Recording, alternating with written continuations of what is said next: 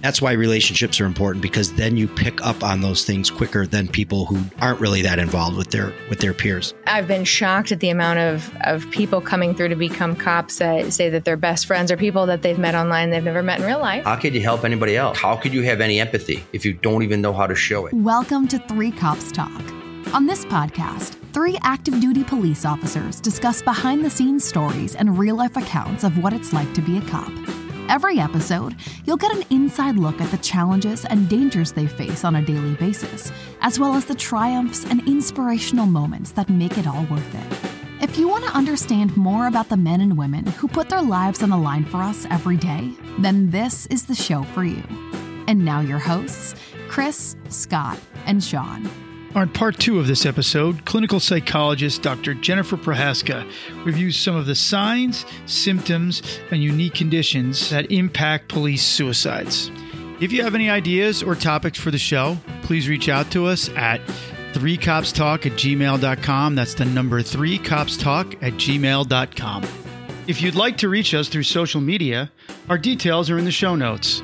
The views and opinions expressed in this episode belong solely to the hosts and do not represent the views of any professional organization. Thanks for listening, and we hope you enjoy the show.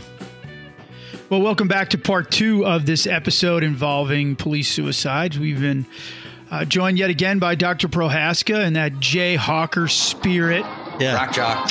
and you heard my partners there, Rich Uncle Chris, and the father of a Jayhawk, Big Sergeant Scott. We love Dr. J because he's come back here to help us with a, a, a, very trying issue for us at this time. So, Doc, in the previous show, you discussed some of the stats, the averages, the prototypical officer that is a completer of uh, suicide. So, what are some of the things we can look at for uh, signs and symptoms, as well as so maybe some of the preventive measures we're going to get into? Yeah. So, I'll, I'll, kind of paint a picture of like what are the the classic signs of suicide risk, and then I'll go into the stuff that's really specific for first responders. So, classic suicide risk factors are things like obviously diagnosable mental health condition, um, alcohol or substance problems, you know, um, problems with relationships, legal trouble, that kind of stuff. That's the obvious stuff that anybody who's a cop and gone through any kind of training or CIT at all kind of knows the general risk factors, right? Access to firearms, that stuff.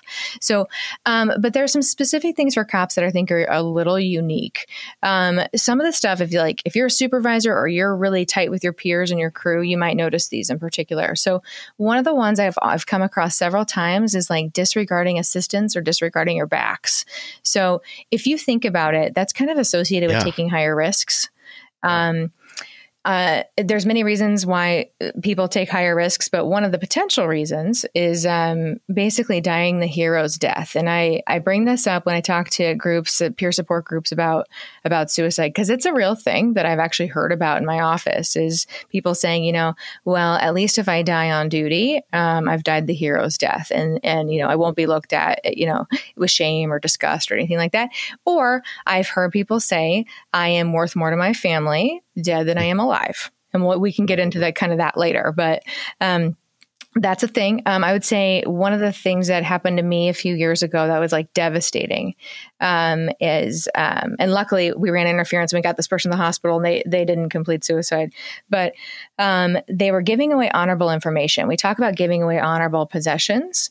Um, as like a classic yeah. sign of suicide risk. But this person did, pulled this kind of this kind of thing with me where I had seen them for a really long time, and um, they were starting to disclose like starting at the beginning of their career onward. And so they were disclosing all this information about their career. And finally i just like did a gut check on myself. And i said you know what? This is not normal for mm. this particular person. And i just simply said hey hey look are you suicidal? Because this ain't you. This yeah. is weird you know and and a pause too long yeah. is a yes in my book because you mm-hmm. guys know right, exactly right. what to say to make it to get out of that situation. So I just simply said, Hey, are you suicidal? Right. And there was too long of a pause.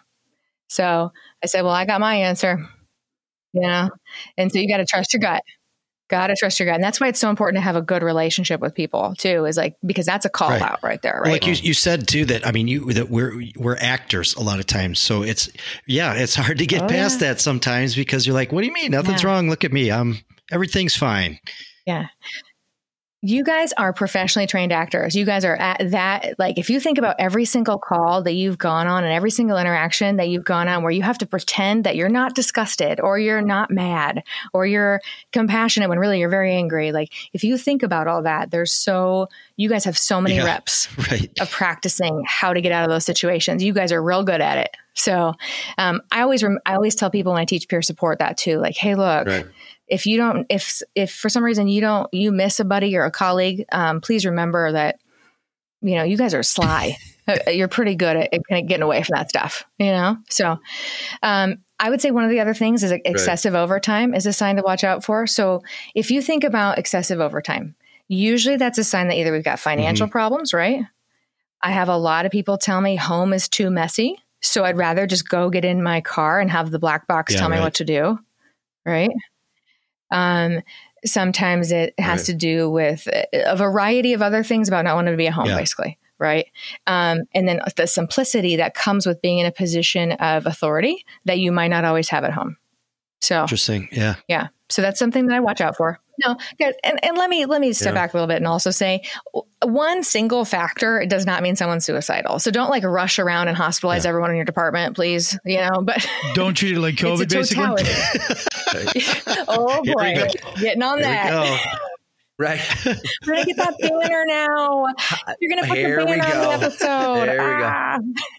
You said this No, but what you're saying is just it's Okay. important if you see one thing, maybe you make note of that with that person and then Mhm. say, well, now I've seen two things. That's odd. And Mm-hmm. then, I mean, what it's, I guess it's a difficult question to answer, but you know, not that there's a certain, like you said, there's not a certain number of things that I need to check off, but I guess, I guess when you know your people and the people that you work with, that's why relationships are important because then you pick up on those things quicker than people who aren't really that involved with their with their with their peers because Yeah. to your point Yeah. i think as hard as it is sometimes in our job i think we still will call each other out on things at, at certain times like hey what are you doing what's going on with you because sometimes you we know that those risk factors are out there Right. in our profession they're so more much more prevalent that I think a lot more people are starting to say, "Hey, are you do, you know, are you all right? What's going on? Hey, this that was weird or you know what I mean? You notice something about somebody who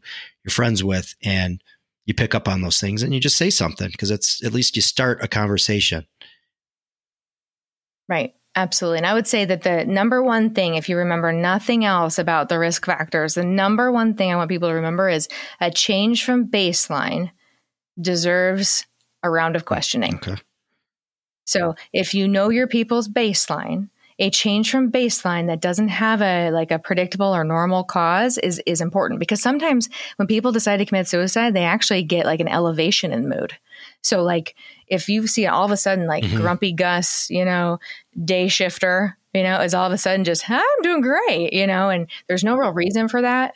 Um, it's Right. such a change from their baseline. You might want to ask about it. But then also, we've got people who are normally really talkative and normally really positive and normally like really engaged and will meet you, you know, during a shift for for lunch or you know go Right. car to car or whatever. And then all of a sudden they won't do that. That's a change from baseline as well. So you got to ask, ask, ask. Like know the baseline and then notice the deviation and ask about it. So What's Yeah, been that- the uh, the switch in relationships between like when when we all got on? I mean, we all cared for each other, and we we always kind of just hung out with two or three people after work, and you know our families got together and stuff like that. And I think that helps because you know I, I think that's more comfortable having the conversation. Like, hey, you know. You're not on your A game today, bro. What's going on, or whatever.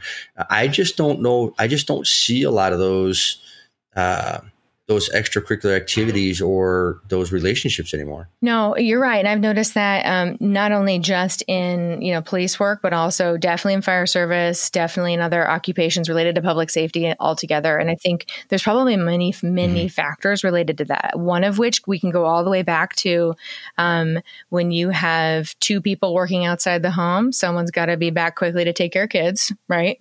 So you have that, um, Mhm. all the way Yeah. to lack of social skills. Um, you know, I've been shocked at the amount of of people coming through to become cops that say that their best friends are people that they've met online they've never met in real life.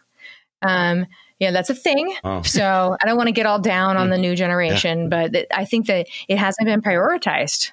You know, Uh, but that's yeah. yeah. So the the social skill isn't there. But and coming into this kind of profession, it's communication is paramount to the stuff that we're doing. Like you can't do this job Mhm. if you can't Right. communicate with people. Mhm. I mean, it's just it's right. not going to last. good, solid social relationships are one of the most protective factors against suicide. But yet we have people coming into this industry that don't Mm-hmm. have the baseline skill to develop good, solid, intimate social relationships. And so we, that's a huge risk. That's something that um, the folks in my office are constantly working on is how do we get new officers to develop better like interpersonal skills with their peers? Because it's a really huge protective factor, not only against suicide, but against like post-traumatic stress disorder too.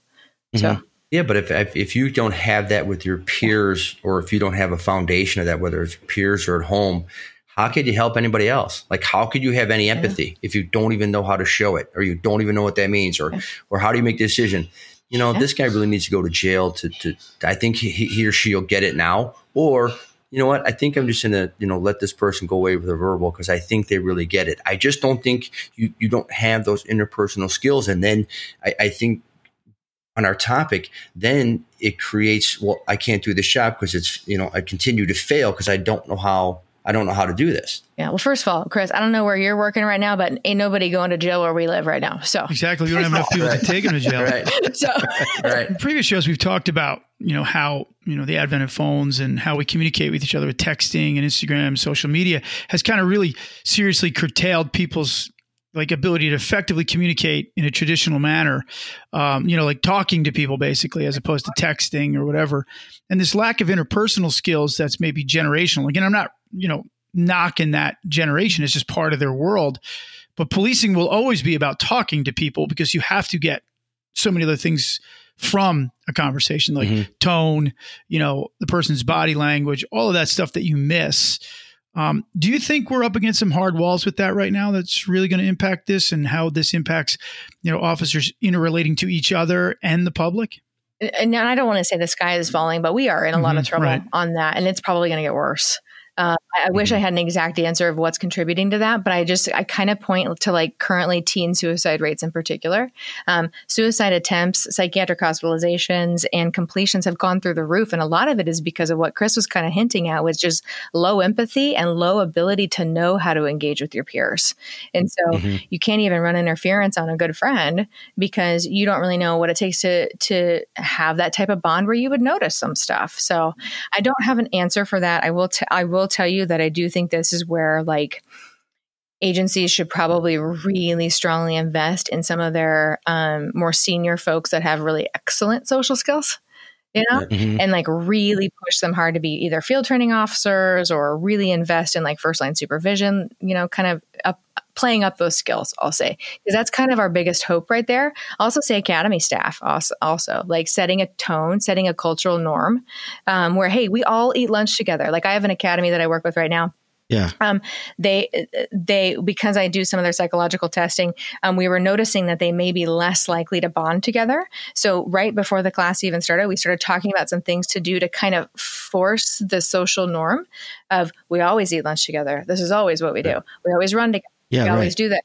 And so if you start early, that's when their culture, the culture of how they may run the next 20 years of their career, 25 years of their career gets started. And in that in that capacity, in that space right there, you're doing more than you prob- probably realize, including potentially decreasing suicide risk. Well, yeah, and the academy. I mean, our you were challenged on your communication. You know, when we went through, and it was mostly just like people screaming at you in scenarios and seeing if you could tolerate that kind of stuff. Um, I mean, not all of it, but but a good good amount of that. And I I think that with the academy stuff, you don't again, you're not wanting to make people soft. Uh, don't take me, you know, I'm not saying that, but you there I think there has to be just a different approach because it's a generational thing. You gotta you gotta make some changes to that and not to coddle people, but maybe just to identify people that don't have some of those skills and then either try to help train them or figure out that maybe maybe this isn't for you, you know, and will save you the pain of of doing this career because it just might not be the right thing for you. Because I think we owe that to people on the front end to try to either help them with that, improve it, or identify it and say, maybe maybe maybe a different career might be the option for you. I, I will say, like as negative Right. as I'm being about kind of newer folks coming in, I will say one of the things I've noticed is that they desperately want a sense of belonging to something bigger than them. And so mm-hmm. if we can create that in the culture, I think we can we can have some wins on multiple fronts. So it's not all doom and gloom. There's some hope there, but we we've got to also to take it even further and more philosophical, Scott. Like I think we need to decide, you know, as a culture, like what what is the ideal officer? Because the society is asking it for us for to be so many things and we've got to be able to set that vision for them pretty clearly so that they know what's expected of them people like to make expectations and cops in particular really like to meet expectations Right. but we got to be able to set that yeah, for them right. But I, Yeah. yeah you know, I think that's what makes this profession what it is. Uh, there's not one particular ideal cop. It's like there, everybody has a Yeah. strong suit. Everybody has, and, and you have to work with each other to make it Yeah. through. You know, and I just and I think that's so important.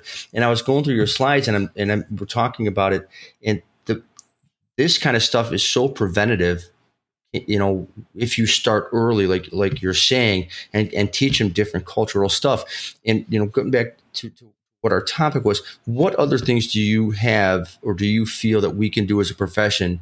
Um, because as a society i mean i don't think we're going to lean on civilians because I, I don't really know if that would exist but as as a as a profession what other things that you can do that we could prevent you know officers or first responders from Yeah. committing suicide Um, so I think like uh, I would say one of the most important things is having easily accessible, culturally competent providers, mental health providers who actually know what's what what they're doing. You know, like sometimes I'm embarrassed by some of the things I hear from from therapists who don't normally work with cops, and then they try to work with a cop and they bring some woo woo hippie shit in, and it, it's a real turnoff. right So right That is a term right there. Some woo woo hippie shit. hippie yeah. Like that. Yeah, Yeah. yeah. that is That's yeah. a sound bite. Yeah. Oh man, so we got to do better there, and we got to have good experiences. So agencies need to screen their providers better and make sure you like hand them off like white glove, hand them off to really good providers. I'd say that's one thing. Um, Mhm. I would say again, like I've I've really really harped on building social cohesion in a squad, a unit, a team, whatever you can do. Um, that's huge. And then also say there's certain groups that are a little bit higher risk for suicide that we might want to think about and just like keeping an eyeball on, you know, and, and it is veterans, to be honest with you. Um, Yeah. Veterans Mhm. um, in general, um, one of the things we didn't touch on yet is officers that are transitioning into retirement. Um, Mhm. Are at slightly higher risk as well for completion. So I'm kind of thinking about how to help Oh, people yeah. psychologically plan for this career being over and then moving on. You know, what's my purpose in life? So that's one thing we can help.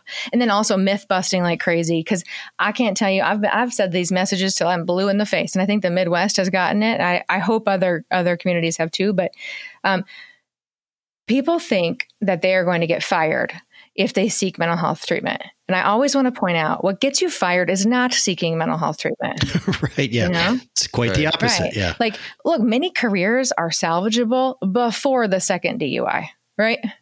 You know, Right, many right. careers are salvageable before the domestic violence incident, right? And so I always try to really harp on like, guys, don't let that grow. Just take care of it now. But you also you can't get fired just for seeking help. You know, we've got something Mhm. called the ADA, for example, and legally it's a lot harder to terminate people Right. just for getting help. So, um, but myth Right. busting, that kind of stuff, and then obviously confidentiality is huge. In your slides, you had a, a numbering system that you used to help kind of be a gauge for us. It's kind of similar. Like, let's talk about your level of pain. And with suicide, when we were officers dealing with a coworker, like you defined as one as not really showing any signs or symptoms of it, up to a 10 where they tried to execute their plan of taking their own life. You had said that we were maybe somewhere in the A's before we actually acted on something. And why is it important that we maybe move a little sooner than that? Okay, so it drives me a little nuts. Um, one of the things that does happen is we don't, we're so used to reacting all the time that we don't catch stuff early enough. So prevention, like when we talk about suicide prevention, um, that's not when someone's at a 10. A 10 is like full on crisis mode, like let's hospitalize them, right? Yeah. We should probably be early on saying, hey man, I noticed there's like not a lot about you that makes you happy. Have you thought about coming golfing with me? Hey, have you ever thought about taking up a hobby? You know, sounds like you're having difficulty communicating with your spouse. Um, we've got this, you know, spiritual group where it's couples or, you know, whatever. Something, like, yeah. early. Yeah. If you intervene at a three or a five, that is so much more effective than a 10. Guys, the mental health system in America, I don't know if you noticed, is broken. Oh, So if you're just Little rushing, right? yeah, yeah. So if you rush or you're just sending people to the hospital, I will be honest with you, they're going to keep them for 48 to 72 hours to make sure they're safe, and they're going to roll them right out that door, and ain't nothing changed Yeah. probably. we see Plus it. have Yeah, we see it insurance. every day. Actually, and Yeah. you think that won't happen to your own officers? That's the same thing. It's the same system. So you got to be way ahead of way ahead of this and, and notice it early. Tr- eh, start intervening early, and then if you do get that person that you know flies on the radar and gets to that ten, get them to an appropriate hospital. Mhm. Get them to a place where they're not going to see someone they just arrested. Please. Yeah, right. Right. Right.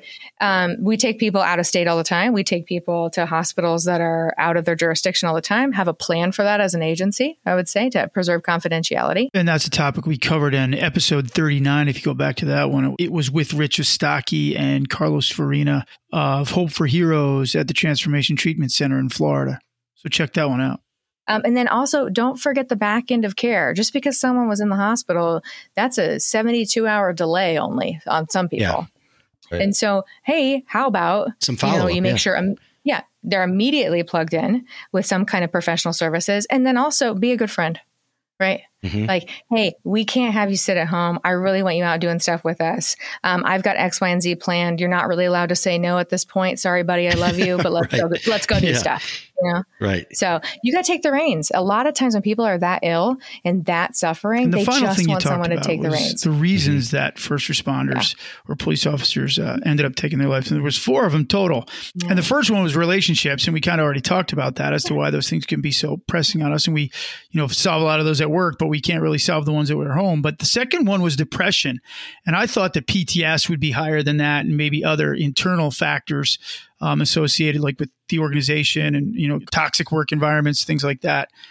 Um, but depression, talk about that and the impacts of depression on our profession and how it compares to the rest of the world. Is it worse? Well, uh, depression is definitely more prevalent in the, in the profession, at least two twofold. At least we're thinking compared to the general population. Again, like I'm saying, like the general population ain't doing very well either. So, um, but it's at least twofold. Um, but I think one of the myths is it's not always PTSD or post traumatic stress symptoms that lead to suicide. Now, like I said earlier, sometimes the downstream effect of PTSD is relationship issues, right? Um, but you know, the flat, Mhm. the red flag on the field right before something bad's going to happen is usually relationship issues. And then obviously three was PTS or post traumatic stress. And then four was the pending legal or disciplinary issues an officer may face. And that fourth one used to be a barometer when we were out there really, really doing our jobs, like when we had the support of people. Now, with the climate that we're experiencing, a lot of agencies and people don't want to admit it, and chiefs definitely don't want to admit it, but we have kind of depoliced. We've stepped back. When we looked at a situation, we're like, hey, I can get involved. We say to ourselves, is the juice really worth the squeeze on this? And a lot of cases, we're not serving people by stepping back because we're going to be told we're wrong no matter what we do. If we do it, we're wrong. We don't do it, we're wrong. So it's just easier to play it safe than become that next guy. Thought they were doing something right, and it turned out to be wrong. Yeah. Well, I think that when I say pending legal issues or discipline, a lot of times that's challenging someone's integrity. And if you think about like what's a core value of many officers, it's their integrity. Oh yeah. And so right. Right. You're also pending legal issues or stuff like that or discipline, you're putting your career potentially at risk. And for a lot of people whose identity is made up, at least a large portion of their identity is made up by being an officer, when you are in legal issues, that really challenges that. It really challenges your identity and then also your core value of integrity. So I think that's a factor.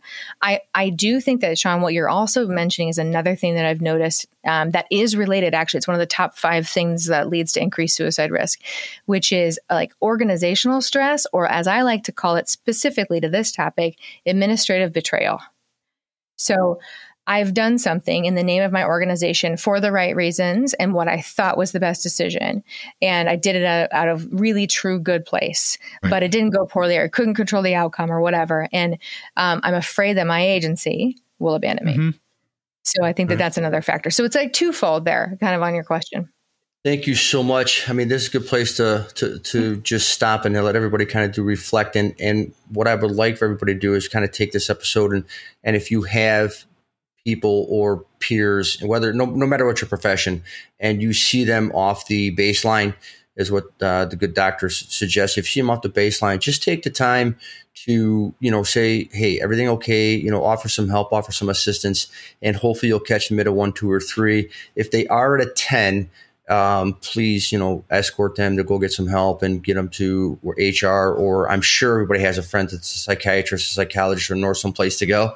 Um, but uh, please take this take this and, and, and use it wisely and, and let's try and you know bring these suicides down not only in police work but just in, in, in the entire world doctor thank you so much thank you and Doc. Sure. is there any place that you can uh, off the top of your head where somebody can go right away to get help yeah. So um, obviously, there's all the suicide prevention numbers um, that are kind of out there. There are some um, cop lines in particular um, that we can put in kind of show notes. All right. Perfect. Thank you. And for everybody out there, please, I hope you're well. Um, if you like this podcast, please uh, send us an email if you like it. If there's any questions or comments or stuff you don't like, please send an email because we want to make this show a baseline and a bridge to, to, to, make people understand civilian life and police life and, and, and, build this bridge so we can make this world a better place. Please go to where to get your podcast, leave a rating, review, and subscribe. Also, if you have any um, guest information, please go to 3copstalk at gmail.com or go to our website, 3copstalk.com. Thank you very much, everybody. Be blessed. If you or anyone you know needs any help, they can always dial 988 from any phone to reach the Suicide and Crisis Lifeline. Police officers can call Copline at 1 800 267 5463 or go to bluehelp.org for available resources. If you would like to learn more about what Dr. Prohaska does and also apply some of her tips and tricks to your agency, you can visit the Tactical Longevity website at tacticallongevity.com. From there, you can take a two minute agency survey and book a call with her to see how she and her team can improve your department. She is also on Instagram at 1st.responder.psychologist.